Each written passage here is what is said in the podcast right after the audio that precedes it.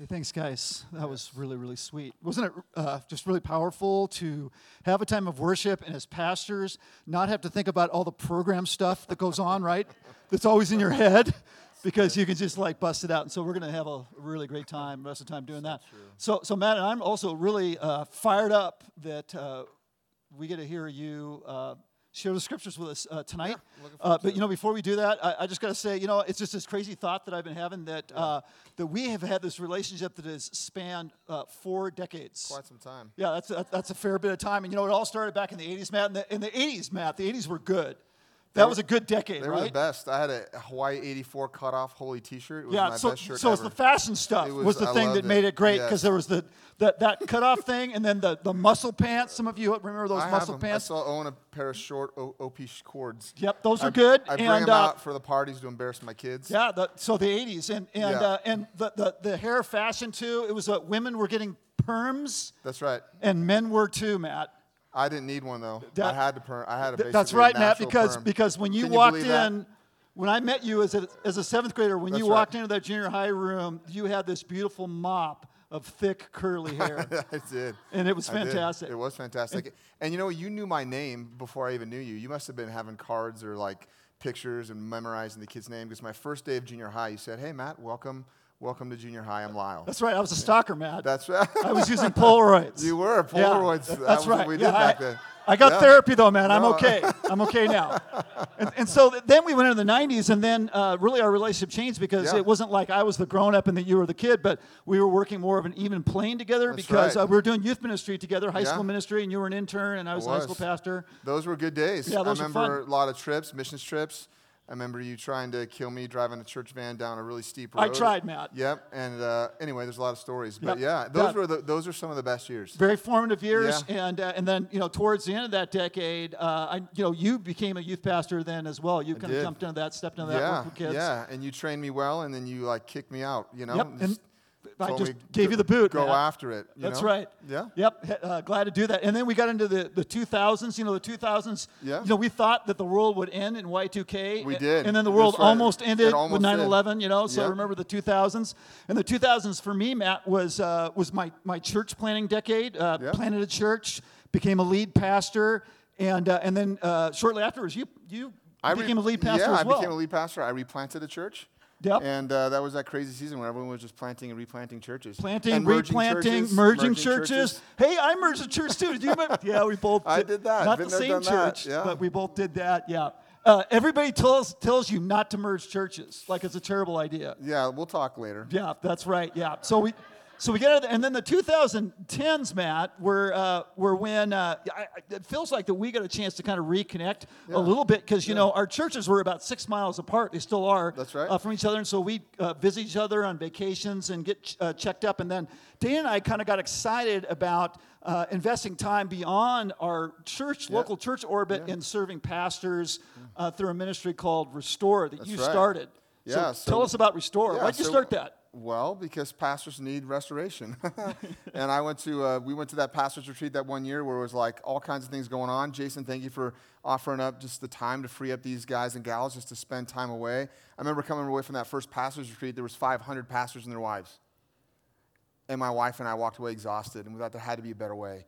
Long story short, God called us to, to develop a ministry called Restore, where we do four day renewal weekends for pastors and their wives at five star places and treat them very well. One pastor and one pastoral couple at a time, one trainer and host couple at a time, and really deep investment into one pastor and his wife or one pastoral couple, I would say. And um, we love doing that, and you guys were our best trainers. Ah, well, we had some great trainers, No, and were. That experience launched Dana and I uh, to uh, dedicate some time now as we're moving into the 2020s, where we have uh, left full-time pastoral ministry, Yep. and now we're dedicating uh, time pa- uh, serving pastors, missionaries, and ministry couples to a ministry called Yep. Standing Stone, and so that was really formative. I don't think that ever would have happened if not for you uh, Hmm. creating Restore like the way that you did, and now here we are in the 2020s, and here we are on the stage, This and so crazy. so I just It want to say is. thank you for inviting me to do this with you. This is super fantastic. Yo, well, Lyle, you, um, yeah, I respect you more than uh, most people in the world. I, I wouldn't rather do this with anyone else. So I'm glad to be here with you. Super fun. You know that. Yeah, well, Yeah. yep, glad for that.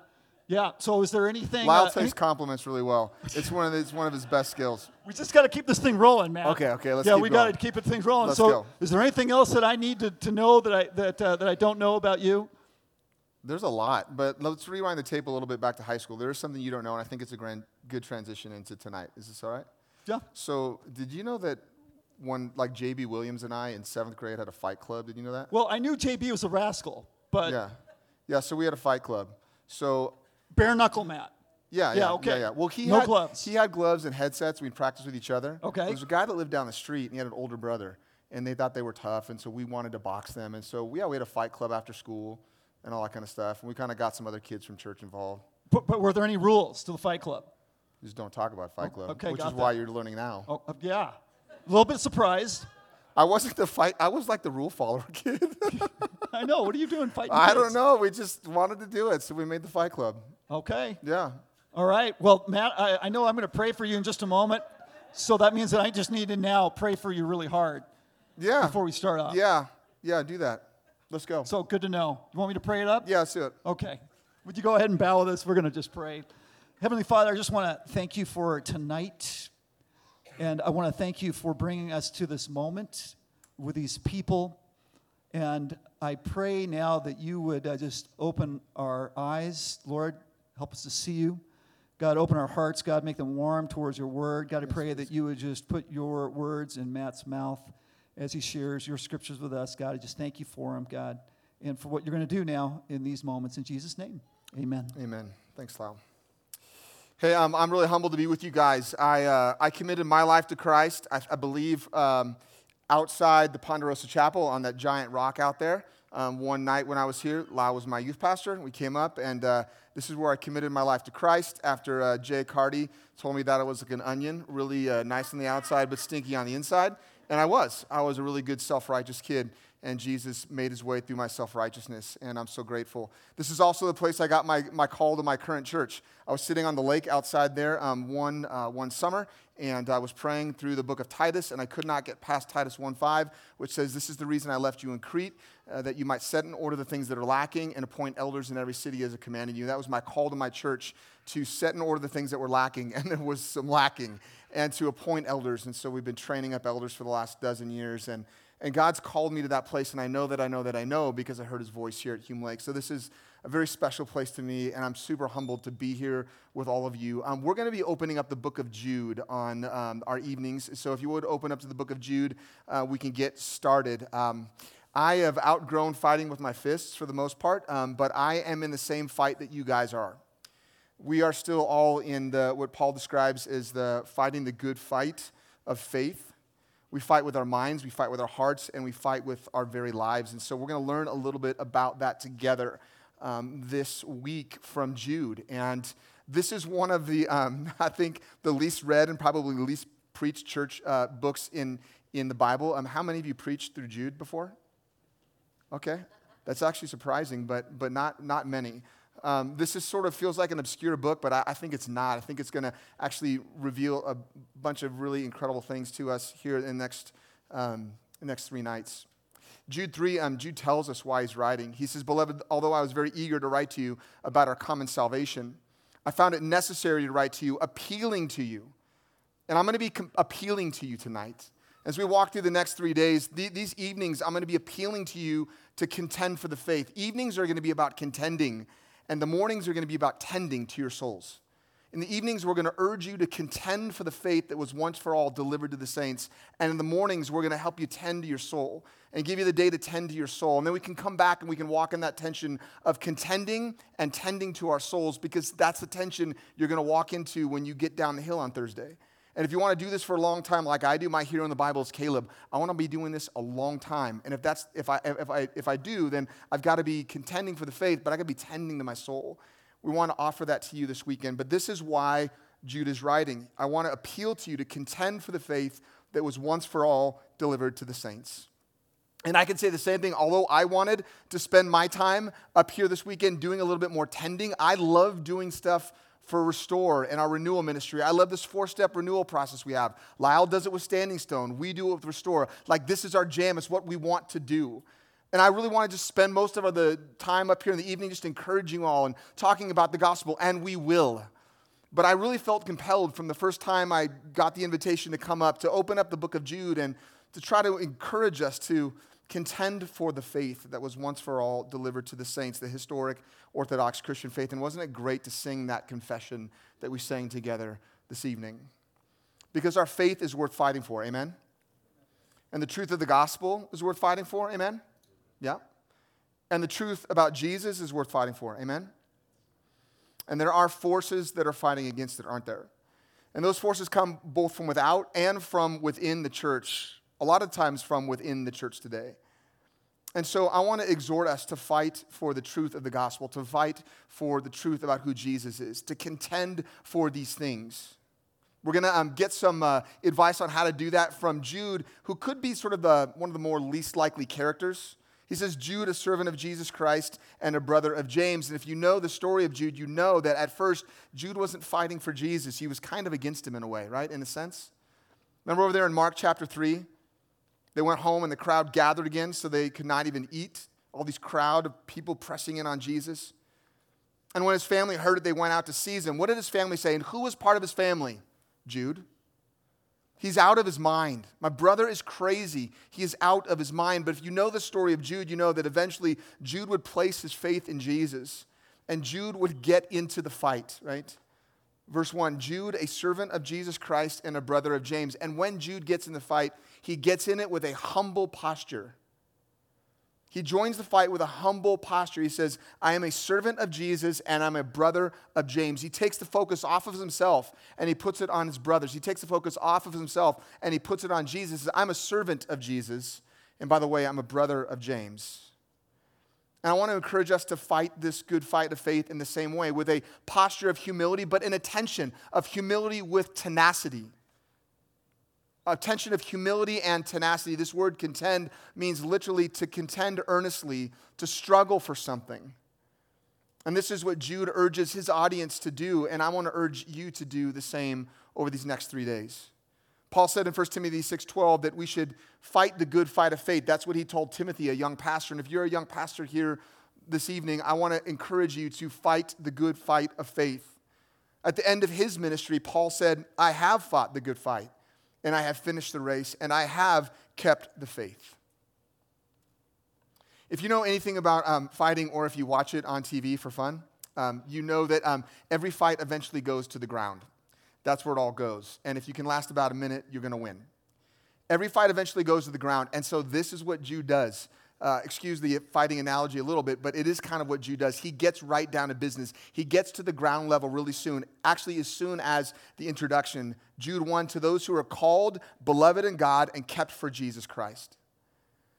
Jude doesn't waste any time. Right in the introduction of this letter, right in the introduction of this epistle, he gets right down to business. He gets to the ground level fast, and he says, We are fighting for ideas. We are fighting for ideas. We are fighting for gospel ideas, not just good ideas. We are fighting for God's ideas. They are ideas that are worth fighting for. And, don't make any mistake about it. Every fight is fought over ideas. World wars were fought over ideas. The idea is free market capitalism is a better way for people to live than dictatorships or communism. Like we fought wars over that. that those are idea wars. Every fight, every war comes because it's a battle for ideas, culture wars, and the ones that we're walking through today. It's a battle of ideas, it's a fight of ideas. And praise God, there are some church wars. there may have been too many, but can we just say praise God for the Council of Nicaea or something like that, right? Like one of the ones way back then where there was a fight over ideas about who Jesus actually was. Like fights are always over ideas, and this was true then and it's true today. So, what are the ideas that Jude says are worth fighting for. I think they're right there in verse 1. To those who are called, beloved in God the Father, and kept for Jesus Christ. I think these are the three ideas that Jude is saying. These ideas are worth fighting for. And I'm going to prove it to you over the next three days. These ideas are the ideas that are worth fighting for. God chose us, God loves us, and God keeps us. Can we just say that together? God chose us, God loves us, and God keeps us. Say it one more time like you believe it, okay? Please. God, yeah, God, God He does. These ideas are true and they're good and they're right and they're God's ideas and they're gospel ideas. And they, they're, they're tied to our very identity as men and women of God, daughters and sons. Let's start with God chose us. God chose us. Now, I know it's a little controversial, like to say that in, in some circles, but, but whatever you believe about it, you believe this in some sense that God chose us. And I know it can be a controversial idea, but listen to me, it's not meant to be. It's not meant to be. Look, even if you're like the, a six point Calvinist, you understand that that was a church joke. you understand that, that, that if you ever looked at Calvin's Institutes and you're looking for the doctrine of election, where are you going to find it? You're going to find it in the comfort doctrine section. It's not meant to be this big controversial doctrine. It's meant to be a comfort to God's people that God has chose us, that God picked us because he loves us. You know, I have a 14 year old son, Luke, and I drove him to school today and I dropped him off. And every day I'm without him, I miss him. I just think that kid is like my best friend, and I, I think I'm his. And um, I used to do everything with Luke. I, I had one of those baby Bjorn things, and I, I would mow the lawn with him. I, I put up Christmas lights with him on the baby Bjorn. My wife Dina loved that. Um, we did everything together, and we still do. My son was adopted uh, pretty much at birth. My, my girls cut the umbilical cord, you know, and, um, and we talk about adoption all the time in our family. Maybe you have that experience or you know someone that does.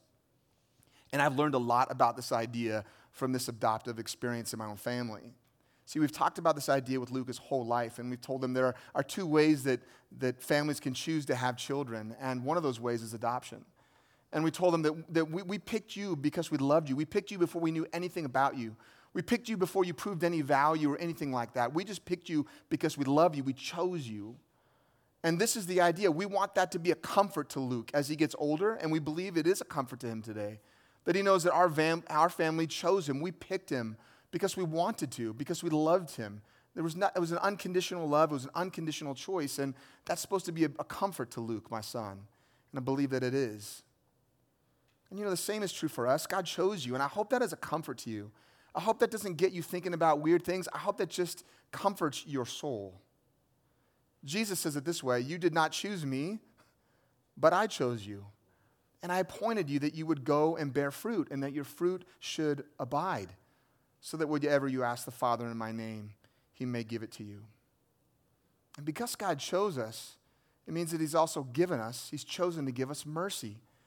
I think there's a really tight connection between verse 1 and verse 2, where it says, May mercy, peace, and love be multiplied to you. I think that the Father chose us, so he gives us mercy. I think the Father loves us, so He gives us love. And I think the Father keeps us, and so He gives us peace. And I don't think this is a random introduction. I don't think there's a random words. I don't think Jude was just thinking, you know, what are the what, what, are the you know nicest things that I could write? No, no, this is all intentional. He's getting down to business. He's saying these are important ideas. They're God's ideas. And because God chose us, as I've said, God chose to give us mercy. May mercy, peace, and love be multiplied to you. And, brothers and sisters, He's giving you mercy. He's giving you ultimate mercy. I know you know all these verses. Blessed be the God and Father of our Lord and Savior Jesus Christ, according to His great mercy. He's, cho- he's chosen us to, caused us rather, to be born again to a living hope through the resurrection of Jesus Christ from the dead. And He also gives us daily mercies. Let us then with confidence draw near to the throne of grace that may we receive what? Mercy and find grace in the time of need, in the hardest times, in the time where you're most tempted, most tempted to run into temptation or most tempted to run away from the things that God's called you into. Like you have mercy and grace as you run to Him. He has mercy for you in every moment. He has chosen you and He's given you mercy. And this is an incredible idea, isn't it? That God's chosen you and that He's chosen to give mercy to you. But Jesus said there's another great idea that's worth fighting for is that God loves us. He says, beloved, that we are beloved by God. You see, the good news that's worth fighting for is not just that God chose us, but that He chose us because He loves us. And not because of anything that we've done to earn His love. Listen to me. I think a lot of Christians think that God's thinking something like this in his mind and that God is communicating something like this to us. I think a lot of professing Christians, and I will say, I will say enough professing Christian leaders think that God is saying something like, if you love me, then I will love you. or if you obey me, I will love you. But that, that is not what God is saying. That is not a gospel truth, and that is not a gospel reality. The gospel reality is that God is saying, because I love you, you can love me. And because I love you, now you can obey me. Like it's God's love that motivates all of this. Jesus says it this way As the Father has loved me, so I have loved you. As the Father has loved me, so I have loved you. Let me ask you a question. Could the Father love Jesus anymore? It's a question. Could the Father love Jesus any more than he already did? I don't think so. Could the Father love Jesus any less and love him perfectly as he did? I don't think so. I've told my son Luke that every time I talk to him about my love for him, or every time that he does something when he sins or he disobeys or he messes up. And before that, I told my daughters, Mandy and Ashley, who are now 21 and 22 years old, and I tell it to him to this day there is nothing that you could do to make me, le- to, to cause me to love you less. I could not love you more, and there's nothing you could do to cause me to love you less. This is the idea. As the Father has loved me, so I have loved you with a complete and perfect and flawless and unconditional kind of love. And because God loves us unconditionally, we get unconditional love from Him. May mercy, peace, and love be multiplied to you. This is why Jude says it. God loves you. May His love be multiplied to you. We have His love and we have His affection. Just like my boy Luke and all of my kids have my love and have my affection unconditionally. Paul says it this way But God, being rich in mercy, why? Because of the great love which with he loved us, even when we were dead in our trespasses, made us alive together with Christ. By grace you have been saved. God has given you the ultimate kind of love that no one else can give you. The saving kind of love that brings you your salvation, the grace that's found in Christ. And it's not just that unconditional, like ultimate kind of love, it's also in the day to day. As the Father has loved me, so I have loved you. And what does Jesus say? Abide in my love, remain in my love. This is for you all the time, every day, in every circumstance. And this is another incredible idea not just that God chose us, but that God loves us. And that God chose us because He loves us. And that God chose us because He loves us without anything that we have done to earn His love or His favor. These are incredible ideas. You don't, no one else on the face of the planet believes these ideas. No one espouses these ideas. We do as Christians because this is what God has told us is true. God chose us, God loves us. These are incredible ideas. And I hope even as you hear about them a bit, it makes your heart leap. But there's one more idea that is here that I've already told you that Jude tells us is, is another idea worth fighting for. It's not just that God loves us and that God rather chooses us and that He loves us, but that He keeps us, kept for Jesus Christ. The good news that's worth fighting for is not just that He chose us, and not just that He chose us because He loves us, and not because of anything we do to earn His love. The good news is that, listen to me, that will never change. That we are kept, that you are kept. God chose you, and God loves you, and that's never going to change. No matter how big or small your church is, no matter how great you sense you do or don't preach, no matter how much your church is multiplying or not no matter kind of feedback you get or you don't get. You know, no, no matter any of those things that come along with your vocational role in ministry, that will never change. God chose you and God loves you. You don't need to take my word for that, although I hope you're encouraged by it. Jesus says, My sheep hear my voice, and I know them, and they follow me, and I give them eternal life, and they'll never perish, and no one will snatch them out of my hand. And because God does keep us, we are kept in his peace. May mercy and peace and love be multiplied to you. Because God keeps us, God keeps us in perfect peace. The Bible even says that our keeps in perfect peace those whose minds are stayed on him. We have ultimate peace before God. You all know Romans 5:1. Therefore, since we have been justified by faith, we have peace with God through Jesus Christ our Lord. But we have it in day to day. And I bet you right now there's a coffee cup in the general store with this verse on it. You can go pick it up tomorrow. And I know you know it, but I'm going to read it slowly to you. Don't be anxious about all the stuff going down at your church down the hill. Don't be anxious about all the things that are going on in your life with your kids or your marriage Don't be anxious about all that conflict you have with your in laws or your friends.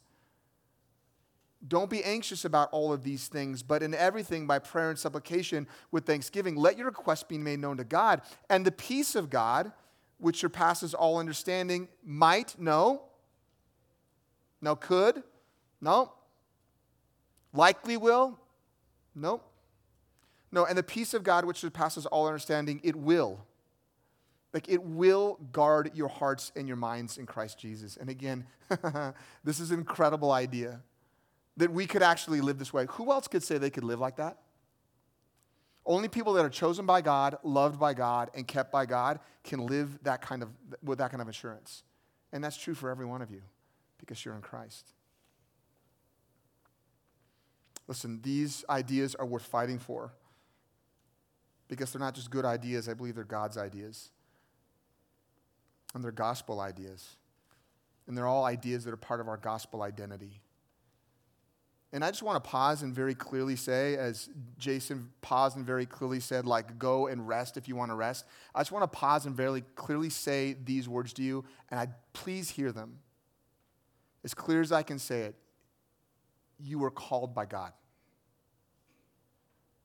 As clearly as I could say it to you, you are loved by God. And as clearly as I can say it to you, I hope you hear it clearly, you are kept by God for Jesus Christ and in and through Jesus Christ. And you have mercy from God. and that's an incredible idea. And you have love from God. And hear me clearly, you, you have the peace of God available to you.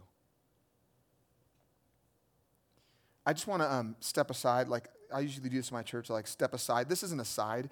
And, and what I'm saying is, I know this is not in the context. So, like, we've trained a bunch of people in our church, and like, they know the Bible. So, if I'm like, if I say something like, "Wait, wait, that's not the context of that passage," so what I do is I step aside and go, "I know, I know." Okay, so right now I'm saying, I know this is not the context of the passage. I know this is talking about your call to salvation. I know it's talking about the way God loves you in that sense, and the way God keeps you in that sense. But I want to say that that I believe you're here because you're also called to ministry. You're called into vocational ministry, perhaps. That's why you're here, most likely, right? You're called into the ministry. Paul said that he was grateful to Jesus that he had invited him or called him into the ministry. And I believe that God, God has called you into this, and God loves you in the midst of it, and God's going to keep you in it. And I know that some of you are struggling right now, wondering, will God keep me? And the answer is yes. If you want to be kept by Him, He will keep you in this. Many of you probably know the, the quote from Charles Spurgeon, right? The Prince of Preachers, where he said, If God has called you to be a minister, don't stoop so low as to be a king. And I want to tell you, that is true. That is true. If God has called you to be a minister, don't stoop so low as to be a king. You know, the queen was laid to rest today, I believe, and she accomplished a lot of incredible things, and she served her country and the world very well in many ways. But she, that, being a king or being a queen is, is not the highest office. The president of the United States, no matter who he is or what party he's ever been a part of, uh, he is always the most powerful person in the world, but he is not the most important person in the world. He doesn't have the most important job in the world. You know who does? You do. Because you are called by God to be pastors. And the Bible is very clear that pastors are, have the highest office in the church. You are you hold the highest office in the land. You do the most significant work.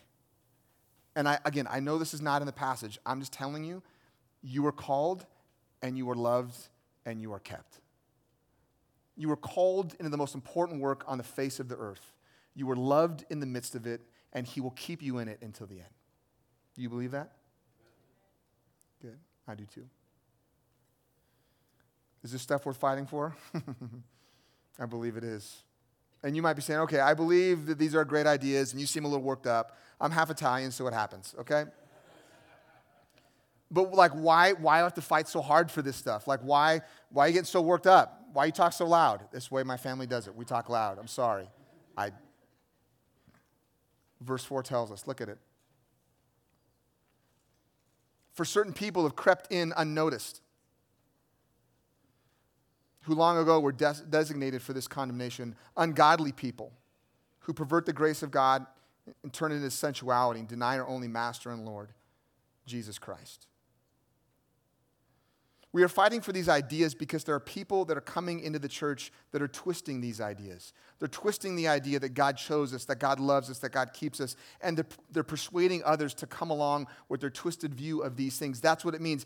Jude literally says, perverted the grace of our God and turned it in sensuality. And you know what the perversion is today? The perversion is God chooses everyone, God loves everyone the same, and God keeps everyone. Everyone goes to heaven, so live the way that you want. And if that has not crept into your church through someone, it will. Jesus said it would. The apostles said it would. We're going to talk about that tomorrow night. Do you know that 10 years ago, George Barna did a, did a survey that's found that 25% of born again Christians said that all people will eventually be saved and accepted by God because God loves all the people that He's created. One out of four professing born again Christians. That was 10 years ago. You know how COVID accelerated everything by a decade? What, what do you think the percentages are today? They crept in. It's a Trojan horse example. And this Trojan horse idea, of professing Christians in Jude's day, gave the people in the church a false sense of security about their salvation. And these people were leading more and more people astray. And maybe you've had this experience. I have. I have a guy that I know and a guy that I love, and the guy I was very close to, and he served in our church for a while and he's you know deconstructed his faith and he wants to take a bunch of people along with him you know like he has a podcast so he can get a bunch of other people to do the same thing to believe this lie that god just god chooses everyone and god loves everyone the same no matter what you believe and and and god's keeping everyone everyone goes to heaven it just doesn't just depends on how you get there this is a dangerous idea this is not a gospel idea and Jude gives us three examples to illustrate just how dangerous it is. I'm going to go through it with you quickly here this evening. The first one is God's people coming out of Egypt. Verse 5. Now, I want to remind you, although you were once fully knew it, that Jesus, who saved a people out of the land of Egypt, isn't that pretty cool? You, you, didn't, you didn't miss that, did you? The Jesus who saved a people out of the land of Egypt, that's pretty cool. I like that stuff. I'm like nerd theology stuff about stuff like that. You probably are too. Afterward, destroyed those who did not believe. This comes out of Numbers uh, 14 and, and, uh, and Exodus 32, where God's people were trusting in idols instead of trusting in God, and they were not trusting God to keep his promises. And so they made God in their own image, not trusting him the way he revealed himself to be. And that's a dangerous thing. There's another serious example about the fallen angels. Look at verse 6. And the angels who did not stay within their own position of authority, but left their proper dwelling, he has kept in eternal chains under gloomy darkness until the judgment of the great day. This comes out of Genesis chapter 6, I believe, and where these angels left their place of authority and they became an authority unto themselves. And saying that you trust in God, in the God of heaven, without submitting to the God of heaven is a dangerous idea. It's a dangerous thing, not putting yourself under God's authority. And there's more to this than, than, than is here. If, if you're into all this kind of debate about what Jude is about, we could, we could talk about it around the fire. There's not time in sessions like this. Look at the third example Sodom and Gomorrah, verse 7 as Sodom and Gomorrah and the surrounding cities, which likewise indulged in sexual immorality and pursued unnatural desire, served as an example by undergoing a punishment of eternal fire. You know the story of Sodom and Gomorrah. Sodom and Gomorrah. You know, professing to trust in the God of heaven and living like hell in the meantime is, is a pretty dangerous thing. These seem like serious examples to you? I mean, when you know the Bible, you know these are serious examples. I think this is one of the reasons why people don't often open the book of Jude. It's, it's pretty sobering. And they're serious examples because God is really serious about his gospel. God is really serious about the truth about who Jesus is. God is really serious about the salvation of the lives of other people. I mean, listen to me. This is not some petty schoolyard fight about something insignificant. I've been there and done that. Maybe you have too. And that's not what this is. This is literally a life and death struggle. Like we are contending for life and death things. Like people are going to die. Spiritually, they're going to die if we don't get into the fight and if we don't stay in it, which is why we're going to urge you to contend for the gospel in the evenings and we're going to urge you to tend to your souls in the mornings because you're going to need to do both if you want to stay in this fight. You know, um, a few weeks ago, my family and I went to see Maverick. Anyone? All right. Only one woo? I mean, it's like everyone really tend to like it, you know? We loved it. And I think the reason we loved it is because it took us back to the first movie, you know? It took us back to the first movie, like in an instant, right? And it not only took us back to the first movie, like it took us back to that time in life. So I was, I was 12 years old, okay, when Top Gun came out. I was, I know, I'm sorry. I was 12 years old when Top Gun came out, right? Junior high ish, like Cold War stuff, Reagan, all kinds of fun stuff, the good old days. And um, it took me back to that time in life, and it took me back to the movie. And you know, my favorite line from the original Top Gun movie is not, you know, Slider, you stink. Um, it is not, you know, you're right, I am dangerous, Iceman. It is not, you know, whatever. There's, there's all kinds of them. Maybe you have your own. And I'm serious when I tell you, my, my favorite, the time I got like almost emotional in the movie, like when I first saw I was like, yes, is when, when he says, Maverick is re engaging, sir. Maverick is re engaging, sir. And I was thinking about, like, this might just be like a trite and petty example in a pastor's retreat. Like, there's got to be something deeper than this, deeper than Mav. But this is the, actually the idea. I think this has been part of my life for a long time. I like seeing people re engage. I like seeing people get a second chance. I like seeing people get after it again. That's why I like doing Restore. I like going on those retreats and having a pastor and his wife come and they're all beat up and they're thinking they're going to quit and then they decide they're not. God meets them. I like that. I don't. I love that. I like rebuilding things. That's why I liked working with Lyle. Lyle went to rebirth a youth ministry at a megachurch and he invited me to help. And, and humbly, I think that megachurch under his leader, that, that ministry under his leadership, it was the healthiest ministry in the church, and I loved it. I love that. I love things, seeing things get revitalized. I've worked with a handful of churches last year that are struggling, and I went and kind of worked our four step process, and their churches are doing great. I love that. I love to see people re engaging in the fight. I love it. And I loved it at 12 years old, and I love it at 48. And by God's grace, I'll love it for the rest of my life. I love this stuff. I want to do my best to help you re engage. Some of you may have come up here and um, there's no traumatic experience. You know, like Goose doesn't break his neck. You know, there's nothing like that going on in your life or in the life of your church. And I just want to say, you know, maybe you're going to be thinking about how do I re engage when I get down the mountain, like in even more intentional ways. And if that's you, I hope I can serve you well in some way. I hope Lyle can serve you well in some way. I know Jesus can serve you well in some way, and he's, he's here and he's working, so you're set.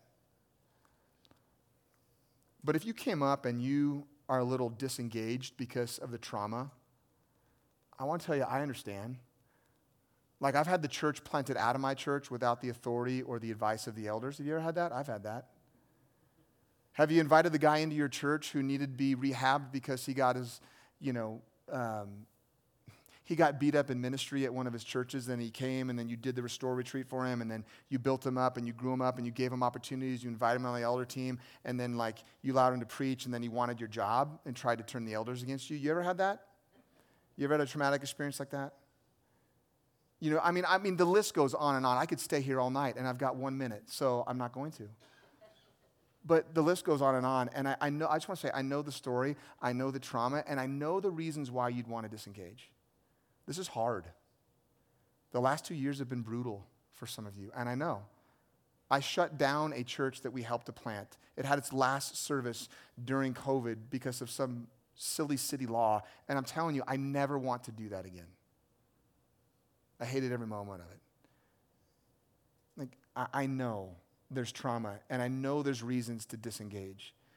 And I just want to urge you to contend for the faith that was once for all delivered to the saints. And tomorrow morning, Lyle's going to help you to tend to your soul as you contend for the faith.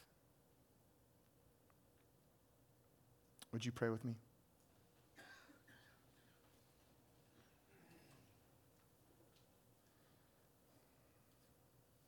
Jesus, thank you for calling me to yourself as a self righteous young man. Thank you for showing me that right up here on this big rock. Thank you that you've chosen me, that you love me, that you've kept me, and you will. And I thank you that those realities are true for every one of us. And Lord, we're pastors. We preach this stuff. We talk about it all the time. We make three point sermons. We, we make our words rhyme. We, we go through great lengths to, to make this stuff all, I don't know, new and fresh. Lord, it's just, would you by your Spirit make it new and fresh for us? Why would it have ever gotten old? It's incredible. You've chosen us. You love us. You keep us. Would you help us to be the kind of people that, that are eager to contend for these gospel ideas? I pray this evening that, that you'd stir us up to contend for them and, and you'd give a, our hearts a longing to, to learn more tomorrow morning about, about how we all also tend to our souls as we contend for the faith. I believe you're able to do that and accomplish it, and I ask you that would for your name's sake. And we ask it in your name, Jesus. Amen.